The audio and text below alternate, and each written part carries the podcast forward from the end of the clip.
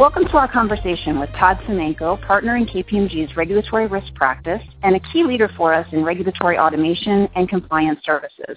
This is Amy Matsuo, National Lead Partner for the Regulatory Risk Practice and KPMG's Global Lead for Compliance Transformation. Today, Todd is going to talk to us and share some perspective on regulatory automation in the area of compliance monitoring and testing. So without further ado, Todd, welcome. Thank you for joining us, and we're excited to hear from you. Well, let me kick off, Todd, with just asking you some questions. What should organizations really consider when they're looking to enhance their compliance monitoring and testing program? Well, there's certainly a few objectives in mind typically as these types of efforts begin, one of which is just to ensure more sustainability, consistency, efficacy across the function itself. And really a few major considerations come to mind, one of which is understanding all the various disparate testing activities that may be occurring within the enterprise at the present time, and understanding also how those can be brought together and if it's the right strategic move to bring them together. That'll help identify where you you have some redundancies by design. It'll help, obviously, with the organizational alignment and capacity planning. And that is definitely a key aspect as you develop the target state model.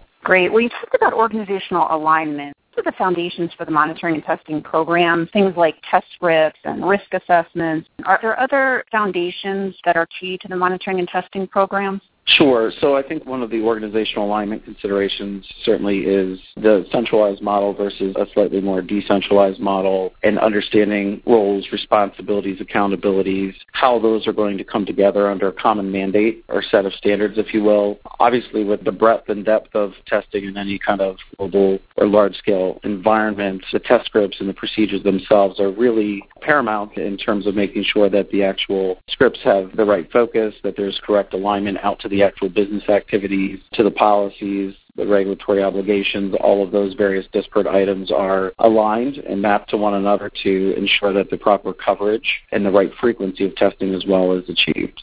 What about in the area of risk assessment? What are you seeing there as recent trends? Definitely a huge focus on risk assessment. Several of our clients these days certainly looking at all of the quantitative, qualitative factors that are under consideration. The real objective, of course, being that there is a constant revisiting of those risk factors to ensure that the proper coverage throughout the testing and monitoring program is achieved real time. So this might, for example, indicate that there to be certain items that receive greater testing, levels of testing, or in fact that other items need to be reprioritized ahead of others. So there's certainly the mechanics of how you go through that process to quantitatively derive the right frequency for compliance testing, but then many inputs, everything from the three lines of defense, how those interact, external variables, certain transformational initiatives within the enterprise that can impact that at really any time.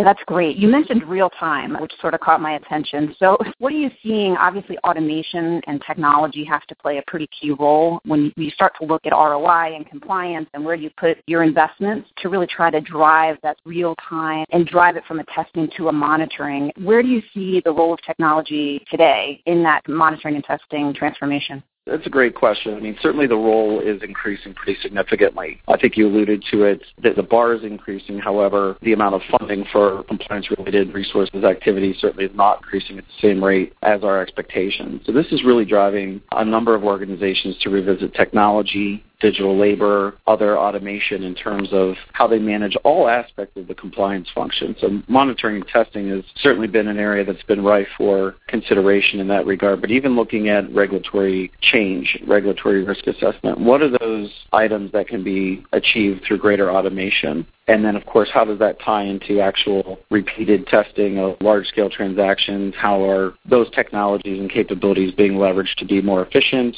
So that's something that we've seen come through in a number of organizations in a prolific way so interesting. And, and obviously sort of this proliferation of reg tech and insure tech right? And all of that use of, of technology back into this compliance space is just astounding. Do you see in terms of the speed of that advancement where is that going in terms of technology and automation and particularly how are organizations leveraging digital labor in the compliance area well, the speed is It's a little slow at the beginning, of course, most things that are new. However, really seeing that there's an effort being made for more of an enterprise automation infrastructure, taking a look at the development of a number of centers of excellence in few organizations. Sometimes these are within compliance proper that's leading the charge. Sometimes they're outside of that group, maybe within the first line. But at the end of the day, everybody looking to leverage these same types of capabilities. There's certainly a maturity continuum when we look at where various clients are with their current state and where they want to go. There are a lot of items that cater themselves to earlier in that maturity scale, and that's really where we're helping to kind of right size a lot of organizations the specific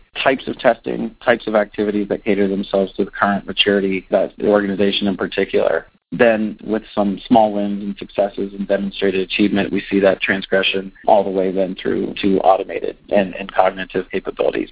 Todd, a fascinating time to be in compliance. Thank you so much. It'll be great to talk with us again as we look forward to future conversations on the topics of interest coming out of regulatory automation and compliance. And thanks to our listeners. Thanks for listening. Have a great day.